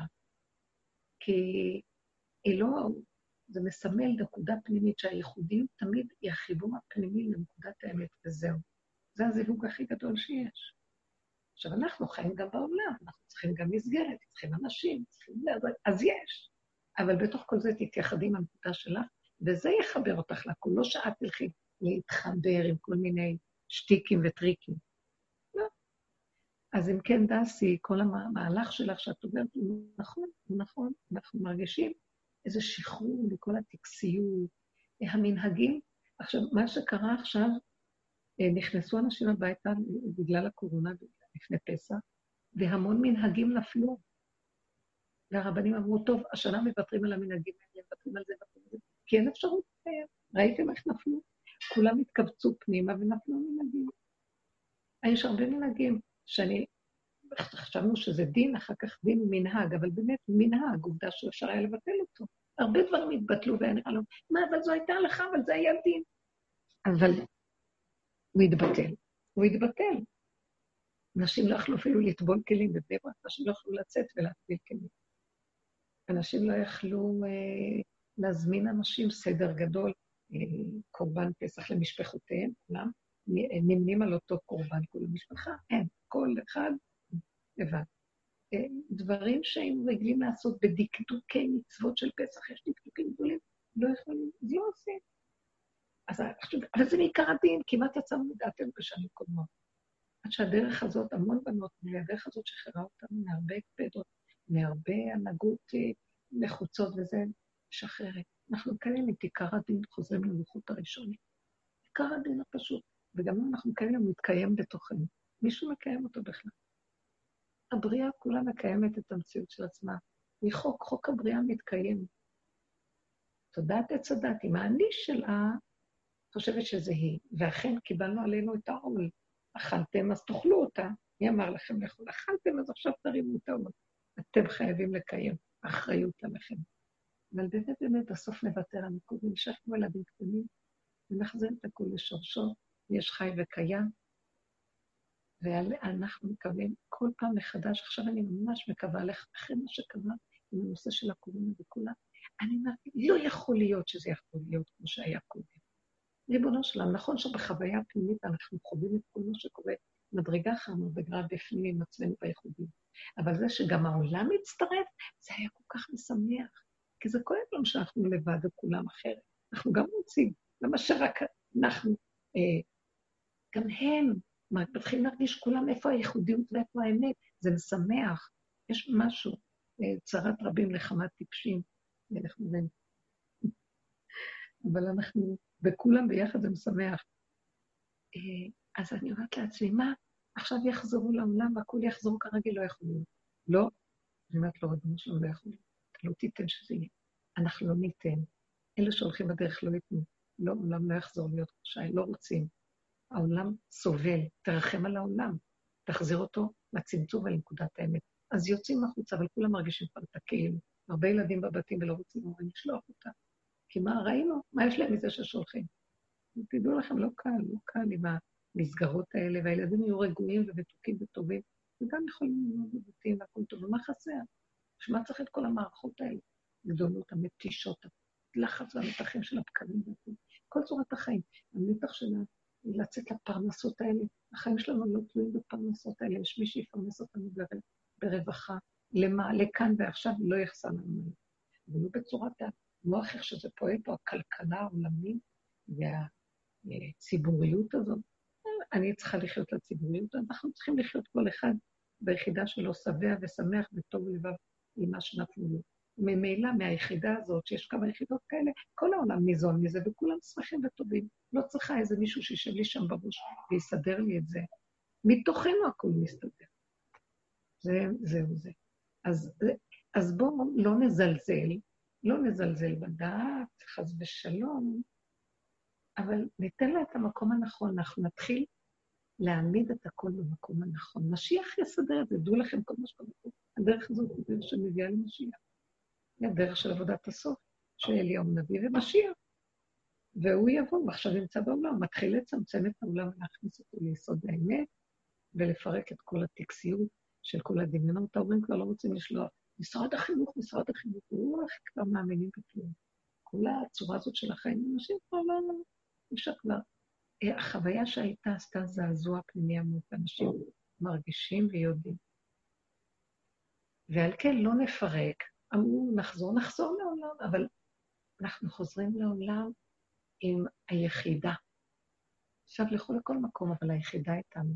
מגיעה בעצמות של הדבר, הולכת איתנו, ולא יפתה אותנו השקר החיצוני, החלול הזה, כי אנחנו מחללים אותו מבפנים.